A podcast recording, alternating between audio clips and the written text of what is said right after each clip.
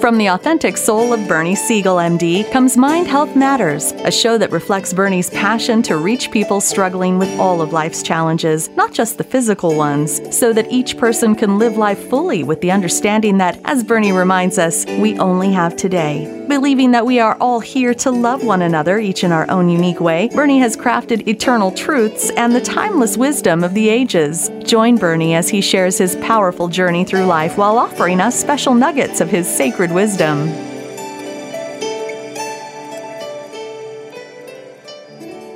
Welcome, everyone, to Mind Health Matters with Dr. Bernie Siegel. Um, you are listening to Dream Vision 7 Radio Network. If you tuned in for the first time, we are a Boston based, um, fully producing internet radio station. We're syndicated, and we have all the bells and whistles uh, where you can listen wherever you are in the world, wherever you may be, whether it's a car or you're in your home or you're traveling, you can listen to Mind Health Matters with Dr. Bernie Siegel, which is actually every Thursday and Friday. Uh, 12 a.m. and 12 p.m. Eastern Time. And if you're not familiar with Bernie, he has 17 books that he has written. Um, Love, Medicine, and Miracles first was the first one and was on the New York Times bestselling list for weeks and weeks and weeks.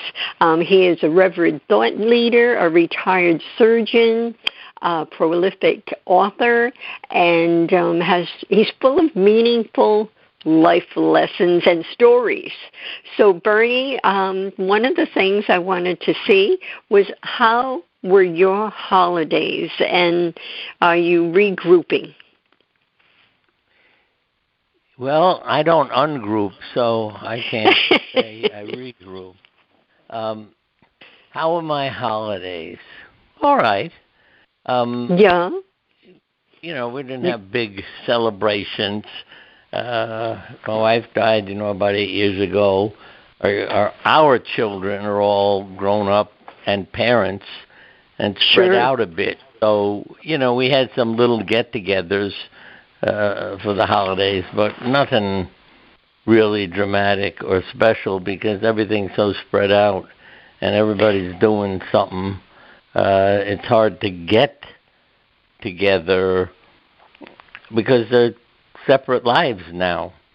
You know, between right. grandchildren and five children, it's sometimes I don't even know what's going on. I mean, some of them live near me and it's fine and they're really big helps and always here and doing something for me. Um, but others, aside from electronic communication, you don't know what's happening, and it it makes me feel a little sad because I remember with my folks and my wife's folks, you know, we made points of seeing them periodically, going to their homes uh, or if they wanted to come up to us, fine. But um, right. I don't see that so much now. And yeah, it would take a couple of hours uh, because I'm in Connecticut, they're in Jersey, uh, New York, and Connecticut. So some have you know a two minute ride, and some have a two or three hour ride. And I can right. understand they're not zipping up here. Um, but I I, I think just saying this to all the people listening, keep in touch with your family. Give them a phone yes. call. You know, do something. Talk to them. Um, and uh, just stay a family. Uh, yes, I agree. Laughing, and the, at this stage minute, of the I game, tell you why I'm I'm laughing. I'm not being rude. Oh. I mean, I, I have to tell you this whole story. We had three boys, and I told my wife, I want a girl to take care of me when I get old. You got to become pregnant again and try again. And you know, she looked at me like, "Oh, you're nuts! I'm not going to have another one and just keep trying till I have a girl." I pestered her, and she said, "All right, I'll try one more time." And we did, and she learned you're going to have twins. and she turned to me and said, Two more boys, I am not coming home from the hospital. and I laughed, but I was worried. And Yeah. thank God, as she delivered, because the obstetrician knew what I was going through, he said loud enough for everybody to hear, "What a gentleman! He let his sister out first. So I Uh-huh. knew my wife would come home with me, and um, it's really interesting how different the girl is. You know, she's always yes. like taking care of things for me, even making appointments with the doctor. Uh, if she thinks I should go to the doctor, even though I'm a doctor and I, and I can decide. But you know, to me, that shows how much she cares, and it's really nice to have that daughter um, Yeah, to do those things. because But women boys are more. We are just more nurturing. It's it's Yeah. in our DNA. Yeah. And the guys Yeah. are, you know, taking care of their things and doing their things and it, it's really Mhm. interesting. And just to mention one more mind body thing, because that has always impressed me how much our mind controls our bodies. My wife was due at Christmas and she said to me one day, I'm not going to be in the hospital at Christmas. And I knew her and her determination. So I thought, okay, so you won't be. When did she go into labor? The day after Christmas. She Went to Mhm. the hospital to be delivered. But that's where, I mean, I don't think that's a coincidence, if you know what I mean. That she's Right, I agree. communicating with her body, saying, I'm not going to be in the hospital on Christmas. And the fun part was all the music that was playing when we got there that we named our daughter after Christmas carols. She's Mhm. named Carolyn. So we we Yes. uh, use that, but it really just emphasized to me again how our mind and our body are a unit, and what you think is going to affect your body and uh, what happens to you on what day and everything else. Right, and it goes back to what you always talk about is that your mind really runs the show. Whatever you say to your body or whatever you say to the world, you know, you're creating your reality by what your mind says. I I did a lot of children's surgery, and basically I would hypnotize the kids, you know, with my language, what I would tell Mhm. them, because they had faith in their doctor. And our kids used to get so mad at me. Why are you lying to your patients? Um, because I would say to them, "Oh, I lied to the kids, so they believe me, and then they don't have any problems." When I say lying, it's more like I was hypnotizing kids, you know. So Right. I would give them positive messages, like this alcohol sponge. See, they didn't know what it was. I said, "Oh, this is new. You'll be so happy. I'm going to rub your skin. It'll numb it and clean it, and you won't feel any needles." And blah blah blah. It was a, that's a lie. you know, that's not what this is. But the kids would all say to me, "That's wonderful. Why don't the other doctors use it?" Because they didn't feel the, the needle. And um, it was amazing to me how powerful the mind was. So I didn't mind lying to a child if it was a hypnotic lie. Let's put it that way. It wasn't Yeah, or it's scare them or a, well, we can say it's Yeah. a white lie, Bernie. yeah, yeah, Yeah. and uh, yeah, or or you did a little fib. It isn't an out and yeah, our out lie. kids were disappointed in their father, the the way Oh, he treats the children. But they learned that what I'm doing is for their sake, because then. I would bring all our kids Exactly. to the operating room and everywhere, and then they knew what was going on. That it wasn't something terrible when they just heard Right. me use the word. I'm lying. Yeah. yeah. Do you have any gr- uh, great grandchildren yet? No, we only have one No? grandchild that's married. The the see in each generation we only have one girl. We oh, have a daughter. really? One of the all our children has a daughter, um, and she got married about a year or so ago. Uh, Mhm. I I haven't. I mean, she she's out in Jersey too, so I don't know Mhm. what's going on every day there.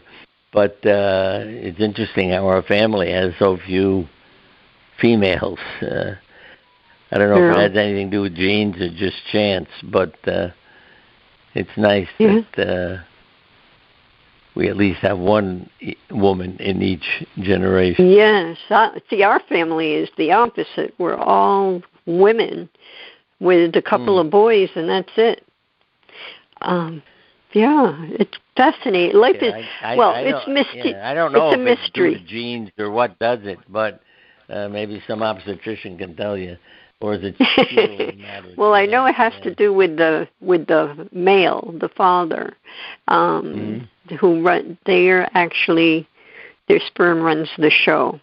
Uh but that's another whole story. Hey you know what i wanted to ask you bernie? What would your senior self say to your younger bernie well, what I'm trying to tell the world now is you can choose life or choose death. And I want to put another book together, and I'm going to. I don't write them. I sit down and talk them because I'm not a. Yeah, the only C I got at college was in creative writing. So I have a hard time when I have to sit and write because I have to stop, you know, I'm thinking. But when I'm talking, it just flows. So sure. I'm going to start talking on a book, Choose Life. What's this book you're thinking of? Or Choose Death. It's about life. You know, what makes life meaningful, what can keep you healthy. Um, so choose life is living a certain life and mm-hmm. choosing death is living a certain life. I'm not talking about putting a gun to your head. I'm talking about what do you do all day? What do you think about? What are you eating? Do you exercise? Uh, what are you doing for other people? Because um, I know I grew up with parents who gave me mottos to live by. Mm-hmm. I learned when I started taking care of patients that they grew up with mottos to die by. And right. Let me give you a quote uh, of a study that was done because it impressed me when I, I, I read about this in one of the journals years ago. Um, the uh, what should I say? The the subjects were asked when they were in high school did your parents love you? And then they were looked up when they were middle aged. And the people doing the study found that if they said, no, my parents didn't love me, at least three quarters of them had suffered a major illness in the intervening years. Mm-hmm. If they said, yeah, my parents love me, only 25% had suffered a major illness in the intervening years.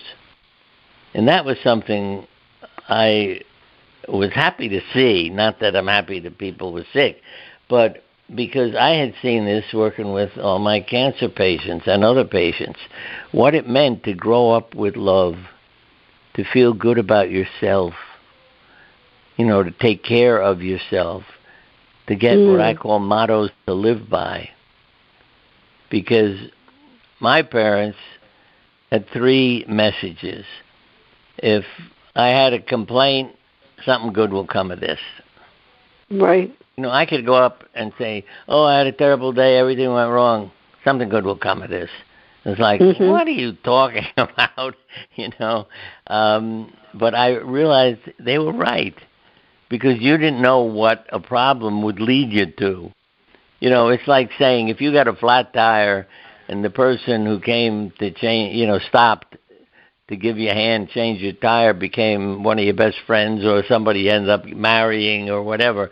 But you say, "Wow, Siegel is right. Something good came mm-hmm. of that." Um, yes. What else? That because there was. Oh yeah, the other that when something terrible happened to you, if I came home from school and said, "Oh God, I had a horrible day. Everything went wrong," my mother would be in the kitchen. She'd say, "Oh, God is redirecting you. Something good will come of this." It was mm-hmm. like, "Ma, did you hear what I said? I had a horrible day."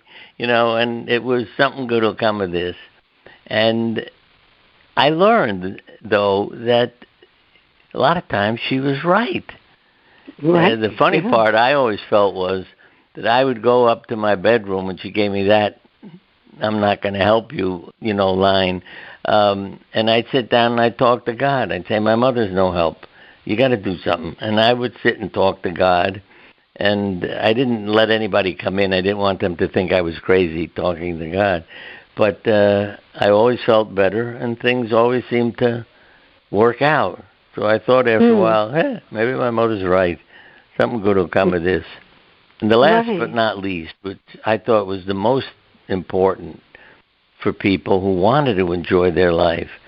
Uh, my father had a terrible childhood because his father was very sick with multiple things uh, uh, that the family had in Europe, and then they came here with it, you know, TB and everything, and um, so he had a really rough upbringing, and when he became ill or had problems, though he would tell me, look, I'm not getting angry at God or people or I'll take care of myself.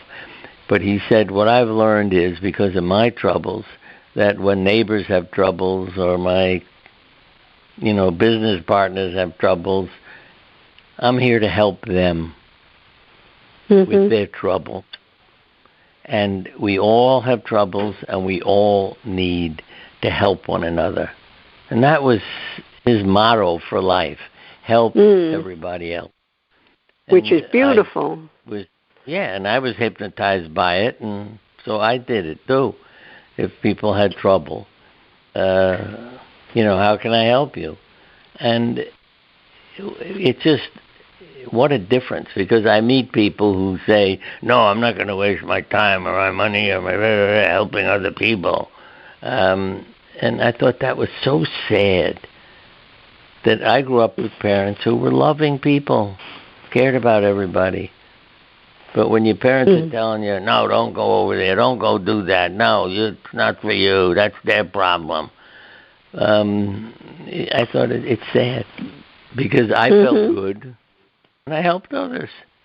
I knew it rewarded me too. Right, and that's that's the key. Whenever we yeah. help or assist or do something special for another person, it fills us up with love. And that's why we feel so good is because we are love. And yeah. it just reminds us who we yeah. are. We are love. I mean, the people who are listening to this, I'm 91 years of age. I know. I don't sound like I'm 91. I'm not, you know, talking. You're right. You don't, uh, Bernie. You yeah. you'd never know that and, you were 91. Yeah, I mean, if you ask me, that's the number. But I'm not different than I was 20 years ago talking to you on the phone. You know what I mean? Mm-hmm. The energy mm-hmm. and, and all the stuff that's going on. And that's why I'd like to write that book, you know, um, to talk about what do you do with your troubles. Um, and I'm going to dictate it and put it together and see what happens. You see, good. So you you're going to um, move forward on that. Yeah, yeah. Good. Well, I'm going to record it, and I think yes. I'll get somebody to, you know, put it in a book because my first right. book, Love, Medicine, and Miracles. See, I was I out know. speaking like I'm doing to you. That's decades yeah, and ago. you know, and by the Bernie, way, it became a number one New York Times bestseller. But listen, that is right. I want to say this: that I get a C in English in college, and I get a best-selling book. Now, how did that happen? But it's where it's coming from within you, because that's why I didn't write the book. I sat down with a tape recorder because people said to me, "Do you ever think of writing a book?" I said, No, I can't. I'm not a writer. And finally I thought, well, I'll type it. I mean, I'll record it. Somebody will type it. So I literally sat down for hours in front of a tape recorder and just talked and talked and talked. I didn't mm-hmm. think of chapters or anything. It just poured out of me. And I gave it to a writer, and he made a wonderful book out of it, chapters and everything else and it became right. a bestseller. But that's what and I you want know, to do again. Yes. Um, that book, Love, Medicine, and Miracles, is a, Yeah. such a special book because since you are 91, I can't tell you how many people have said to me, and it's their their father or their mother, where they've read the book that they their parents had, and now they're falling in love with you, Dr. Bernie, because you helped them by reading the book, and now it's their kids reading the book. Does that make sense? Yes. Yeah. Yeah. It's, So it's generational. that book is going from generation to generation to generation, improving lives. Just that book alone is such a tribute to your phenomenal mind and what you've accomplished. let me tell you, it wasn't coming from my mind. What really triggered me off. I want to start the next book with this because I went to a workshop.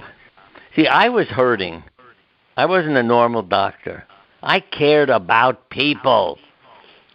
and when you couldn't cure somebody or they had a you know a complication of your surgery oh god that hurt you know mhm.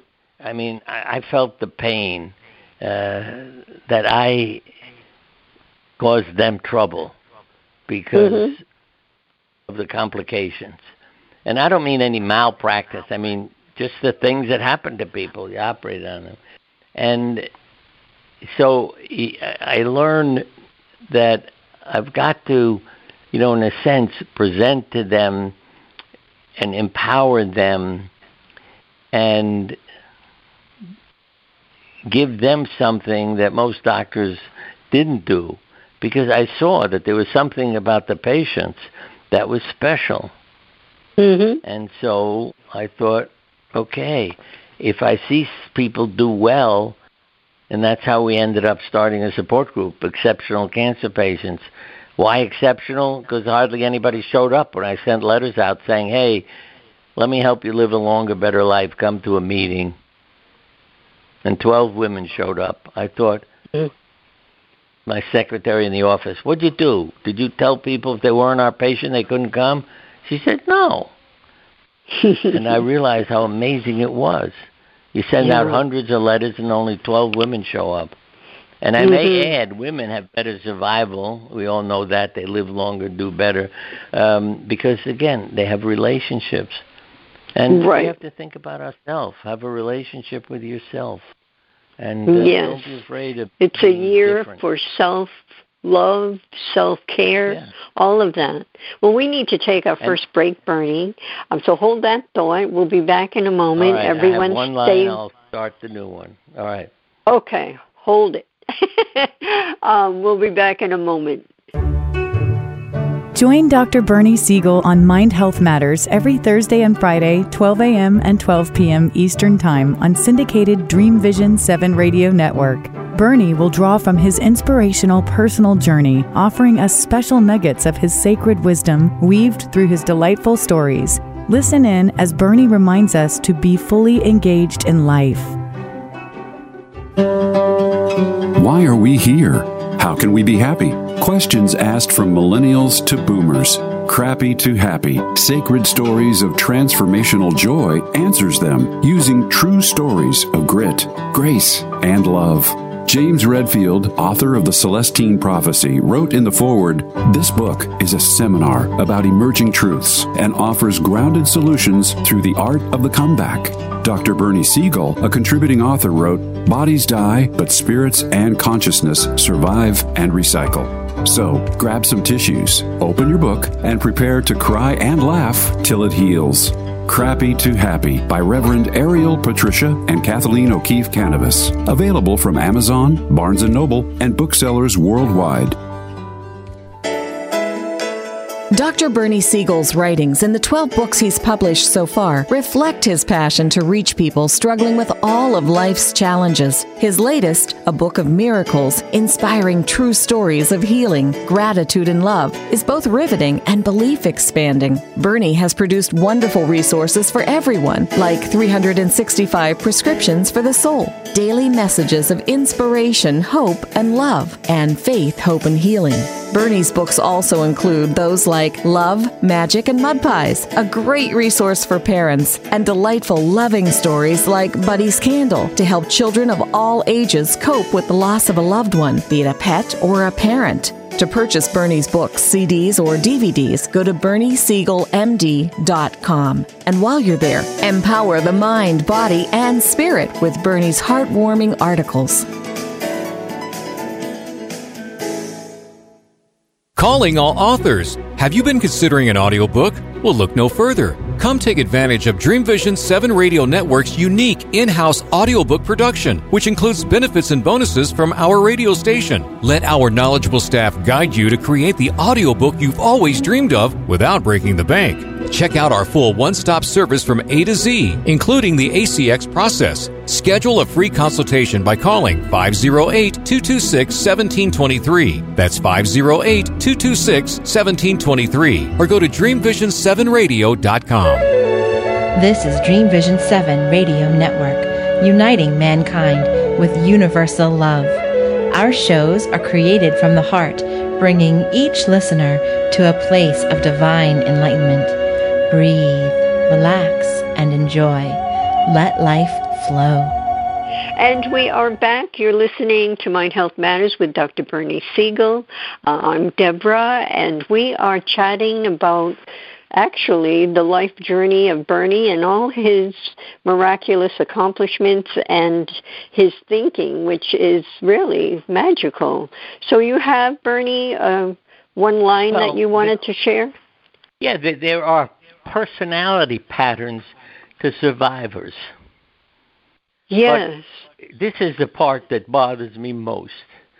When you go to medical school, they don't say, we're going to treat you and teach you how to take care of people. What they do is say, oh, welcome to medical school. We're going to teach you about disease and mm-hmm. medications mm-hmm. And how you can treat people. Right. That's the sick part. Mm-hmm. You don't know about people. You know about operations and pills and all kinds of things pharmaceuticals. And, yeah, and that's the part I caught on. This has so much to do with the people and their mm-hmm. personalities because mm-hmm. I see them in the office. It's like two people with the same disease. One gets well in a couple of weeks, the other one's sick for months. What's different? Ask them about their marriage. Ask them about their job. Ask them about all that. Well, there was one lady sitting next to me when I gave her my sermon, my patient, and she said, Bernie, you're a nice guy. I feel better when I'm in the office with you, but I can't take you home with me. Mm-hmm. So I need to know how to live between office visits.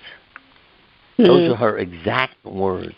Yeah, imagine. Finished with how to live between office visits. I thought, wow, that can make my life meaningful.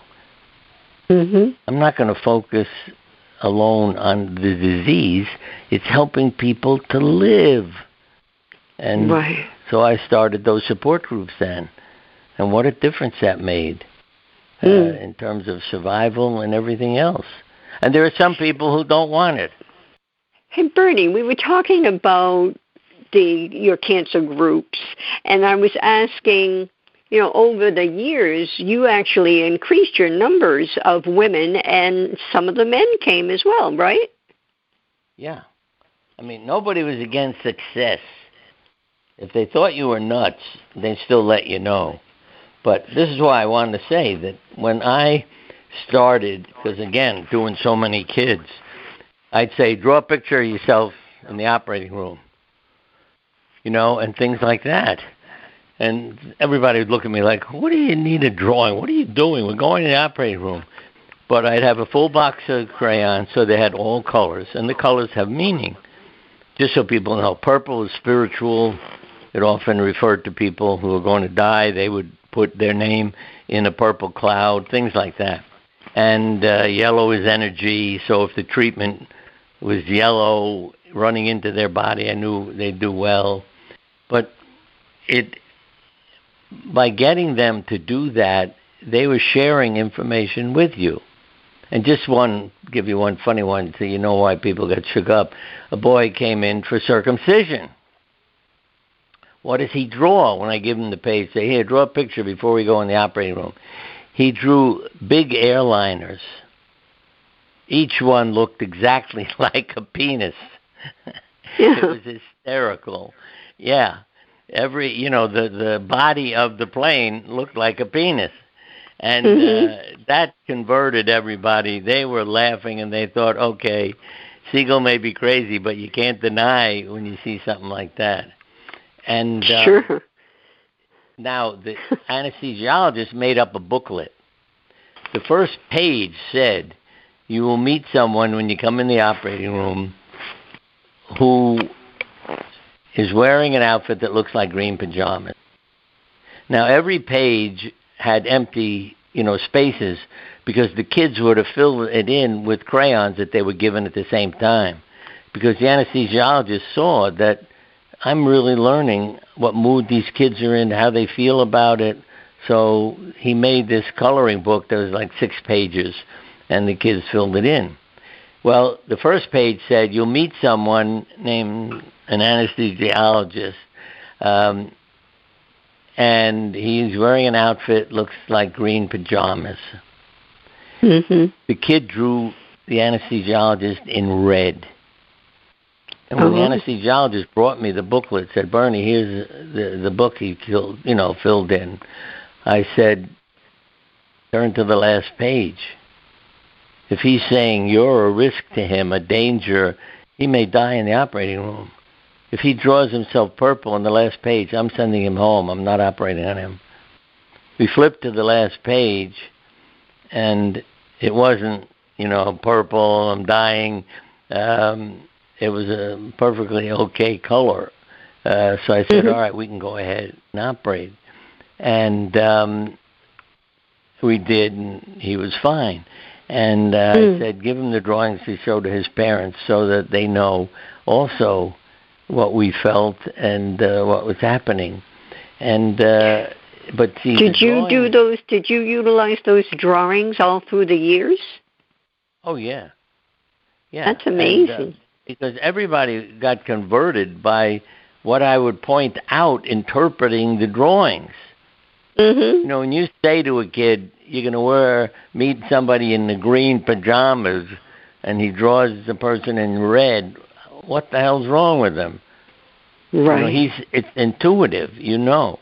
So there That's were right. many people, adults as well as children, who didn't draw what was in the directions or used, you know, colors that were scary. And times I'd say, "Okay, you go home. We're not going to do this Mhm. now." Um, and other times I would show them, "You don't have to worry. Everything's okay. You know." it." Now, would you Uh, get in trouble with the hospital for canceling a surgery like that?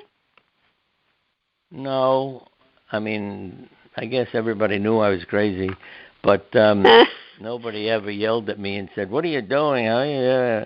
Uh, Hmm. Because they were all impressed by it. They were working with me day after day, and for Mhm. me to say something, uh, by then, you know, as I said, with the patients and the nurses all asking to talk to me, uh, it was because they now knew they could believe in some of my craziness. Um, I have a drawing hanging in my house. I may have mentioned it to you. Um, Yes. Of a child who died. The mother, of course, cared about her daughter, and she was literally taking her to different countries, different places, trying to find a treatment, and it wasn't working. And finally, one day, I said to the mother, "Get your daughter to draw a picture for me, and let me look at it." And she brought me a picture in which there was purple, which said, "I'm going to die," and her name in it. And she, I said, the other thing that I don't know why they're like six they they were like candles, big candles standing on the ta- on a table in with the rest of the picture. Um, Mhm. and I said, I don't know what this means, but the six could mean something, so forth. Well, wait a minute, it was eight. I'm sorry, it was eight. There were eight of them. And um, I said to the mother, Look, take her home. She's telling us she's going to die of the disease. Take her home and love her. So she has a different end to her life. The mother, okay. She took her home. Eight days later, my phone rings. Bernie, because I had given the mother the drawing to keep at home. Mhm. Bernie, what? Amber woke up this morning, said, Mom, it's your birthday today. I'm dying today as a gift to you to free you from all the trouble. Mm. Yeah, That's just powerful. yeah. To have a kid come up with that statement. And Mm. uh, it, it changed, obviously, how the mother dealt with it. Uh, this was her daughter's choice, doing it for her, and it Right. sustained the mother. And she brought me the Mhm. drawing as a gift, so it's hanging in the hallway in our house. And uh, Oh. that's the part that really converted me, if you know what I mean. It taught me that these drawings contain the truth. You can rely on them. It's what's coming from the person. And you can show them to family, other people in the hospital. Um, yeah, at first the reaction usually from doctors is, "Oh, he's crazy. What the hell difference does it make what the color is?" Uh, but then when they saw the result, then it was no longer crazy. It was Right. interesting, and they got involved in it, and uh, uh, you know weren't afraid to ask me for help uh, with the drawing. And I may add, so people listening, you have to have all colors available. I mean, you can't say I did a drawing in green. Uh, that's the only crayon I had, and I'm supposed to interpret that. So it's when Mhm. people had the rainbow, so to speak, you know, black and white and all the, and then I can interpret. And, t- and let me say, this came from my doing a drawing for Elizabeth Kubler Ross. I wasn't happy as a doctor. It was painful. I was suffering. I went to a workshop she was running, and um, she said to me, Bernie, draw a picture. And I drew an outdoor scene, and I couldn't believe all the questions she had that were about my life. I mean, Yeah. one was very simple, like, why is seven important to you? I said, what are you asking that for? You drew seven trees. so that everything she asked me, I had an answer for, and I realized I could do this with my patients. And so I went back to the hospital with my crayons. and, uh, you know, just the way I doubted all this craziness Elizabeth was talking about, I learned it's not crazy. And the other, I'm sure, I've talked to you about my angel George, haven't I? Yes, you have. Yeah. And you know, and things like that. That uh, Elizabeth saw him standing next to me, and wanted to know if I was Jewish because he's a rabbi. And uh, I mean, you can't deny those things. That's so I wasn't afraid of accepting them and talking about them, uh, no matter what somebody else may say about me. You know, he's drunk, he's on Mhm. drugs. Uh, Mhm. but what they were saying was so true. Yeah. Yes. That's why a painting I did of myself in our house is entitled The High Priest. And I'm in a cap, mask, and gown, all covered up. If you came in my house, you wouldn't know it's a painting of me. Uh huh. And I thought, what the hell did I write the high priest on it for? And then I read Jung. He said, the reason monks shave their head is to uncover their spirituality. That's what it's Mhm. symbolic of. and I Yeah. had shaved my head months before I painted that portrait. Wow. You see, that's why when you get involved in it yourself or with people you're caring for, it becomes real. This is not crazy. This is not silly. This is real. Real stuff, And, yes. uh, But again, as I get back to, if you're a doctor, you're not trained in all this stuff. You know, Mm, you're trained in sure. this pill is good for that disease, and if they have this cut here, take it out. Blah, blah, blah. You know, everything becomes mechanical. right. and And, that's the problem, say- yeah. or at least If one you of say them. to a Oh, patient, and I would say to all of you, help yourself. When you have an Mhm. ache or a pain or a disease, say, how would I describe what I'm going through to other people? yeah, if that's really me- powerful, Bernie, and a great way to go out to our next break. So we'll be All right. back in a moment, but that's excellent to ask ourselves. We'll be back. Join Dr. Bernie Siegel on Mind Health Matters every Thursday and Friday, 12 a.m. and 12 p.m. Eastern Time on syndicated Dream Vision 7 radio network. Bernie will draw from his inspirational personal journey, offering us special nuggets of his sacred wisdom weaved through his delightful stories. Listen in as Bernie reminds us to be fully engaged in life. Dr. Bernie Siegel's writings and the 12 books he's published so far reflect his passion to reach people struggling with all of life's challenges. His latest, A Book of Miracles, inspiring true stories of healing, gratitude, and love, is both riveting and belief expanding. Bernie has produced wonderful resources for everyone, like 365 prescriptions for the soul, daily messages of inspiration, hope, and love, and faith, hope, and healing. Bernie's books also include those like Love, Magic, and Mud Pies, a great resource for parents, and delightful loving stories like Buddy's Candle to help children of all ages cope with the loss of a loved one, be it a pet or a parent. To purchase Bernie's books, CDs, or DVDs, go to BernieSiegelMD.com. And while you're there, empower the mind, body, and spirit with Bernie's heartwarming articles. Are miracles real? Can you move from mayhem to miracles? 30 prominent authors say yes as they share their high fives and down lows of challenges, abuse, addiction, and love. Experience hope, the magic elixir of miracles, through the personal stories of New York Times bestselling authors James Redfield, Dr. Bernie Siegel, Sister Jenna, Reverend Temple Hayes, and many more. If you like bestsellers, chaos to clarity, and crappy to happy, you'll love crying and laughing through mayhem to miracles. Sacred stories of transformational hope. Available now on Amazon and in bookstores worldwide. Radio Network, uniting mankind with universal love. Our shows are created from the heart, bringing each listener to a place of divine enlightenment. Breathe, relax, and enjoy. Let life flow. And we are back more with Dr. Bernie Siegel. And Bernie, uh, earlier in the show, I was asking you what your senior person would say to your young Bernie, and you said to choose life.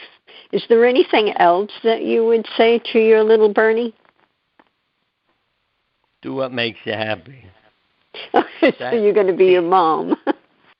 Yeah, I, I was just going to say that. You already heard me say that, but it, Hmm. it's that's why mottos to live by. That's what we need to hear from the authority figures in our life. mm. So, my mother would do what makes you happy. When I'd say to her, "I need to make a decision. What should I do?" Do what makes you happy. Ma, you're no help. Because it's hard when you're a kid, you know, to say, "Well, what would make me happy?" And when you grow up, and what what should I be when I grow up? Well, what makes you happy? Well, how do I Mm. know what makes me happy? Do I want to be a banker, a lawyer, a doctor, a plumber? You know, um, so you really have to get to know yourself, and that's so Right. so important. And how would you do I've that? Learned. Let me let me say. Well, that's why I'm just going to do this. Okay. Whatever people are going through who are listening to this, say to yourself, if I had to tell Bernie and Deb what I'm going through, what word would I use to Mm-hmm. express that feeling? Now, you could say, I want to tell them about my marriage. It's divine. It's wonderful. Okay, you know what I mean? You got nice, positive words. Um, because I could then say to people, What's the divine thing in your life? Oh, my marriage is wonderful. All right, then they know. But what if somebody says some really negative word, pressure, confusion, punishment, and it's about their disease, their headache. Mm-hmm. So I'm in the emergency room with one of my patients, and the nurses are telling me, lower your voice, Bernie, because they know I'm always talking and mm-hmm. telling stories. And they said, there's a lady in the next room with a horrible headache, and you're causing her more pain. So I finished with my patient and went into her. I said, How would you describe your pain? Oh, it's pressure. It's terrible pressure. I said, All right. Think about the pressure in your life. What's causing you pressure? And you need to relieve that pressure, to eliminate it, to change it. So let's do a meditation to relieve pressure. I didn't ask her to tell me what it was because she wasn't my patient, and I didn't want to, you know, make it personal. So we did a guided imagery about relieving pressure, and I left her. About 20 minutes later, one of the nurses called me and said, Bernie, yeah, it's her marriage you did the meditation, her pain went away, and she's going home to straighten out her marriage now. Hmm. That that impressed the hell out of me. I That- bet.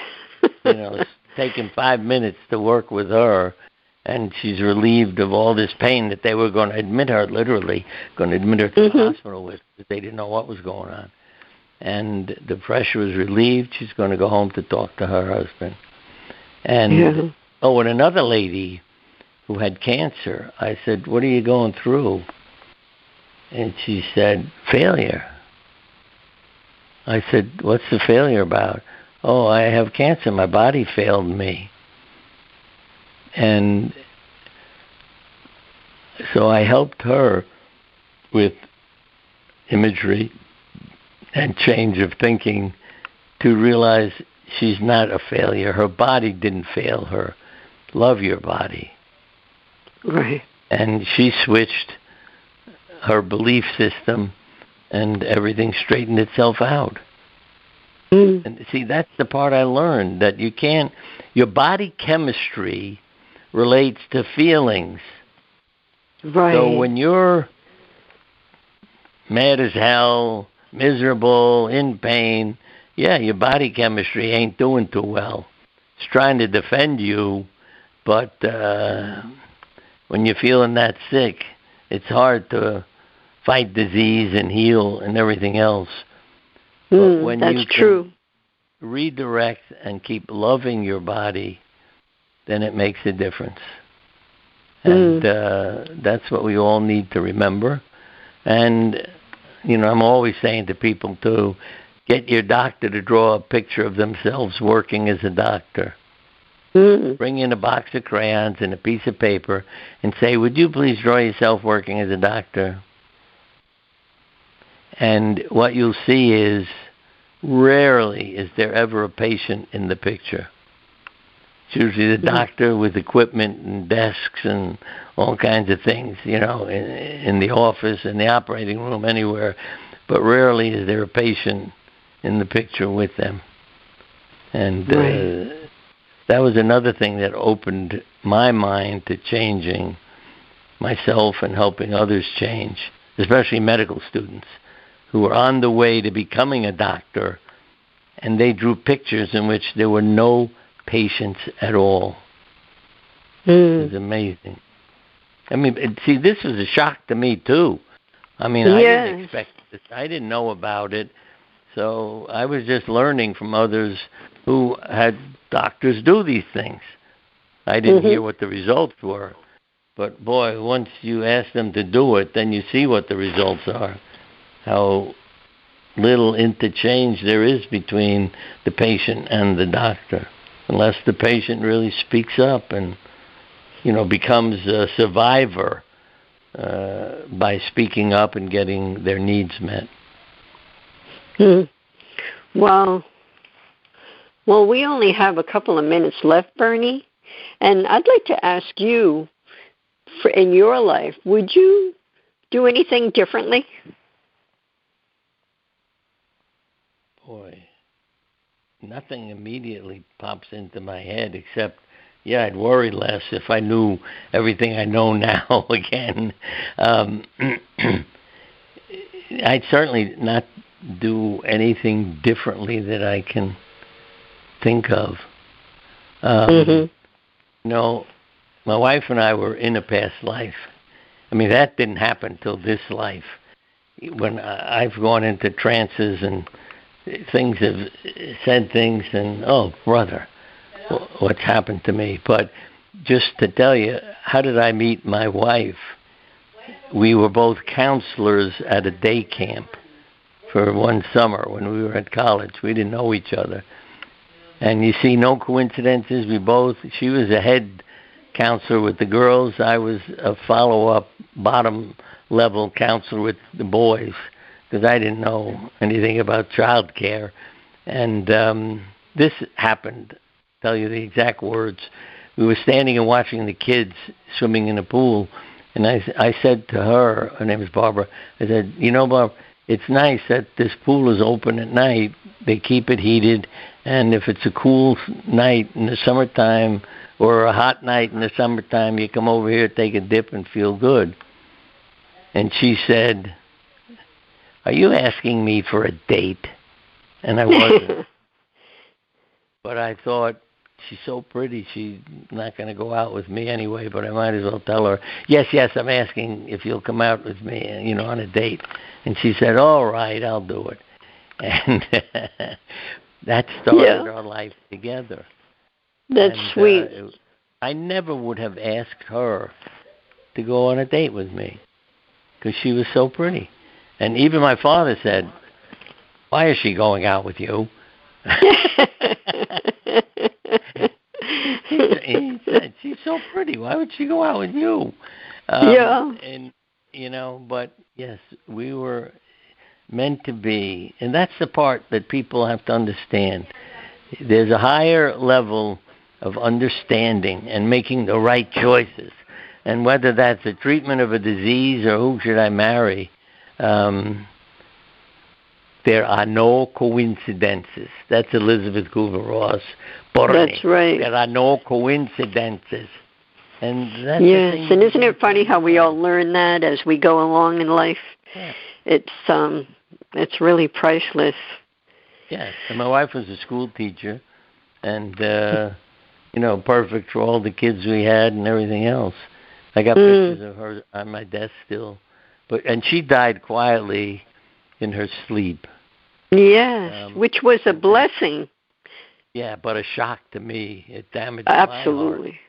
To walk in and Absolutely. take the hand of somebody you love, and it's ice cold. Mm. God.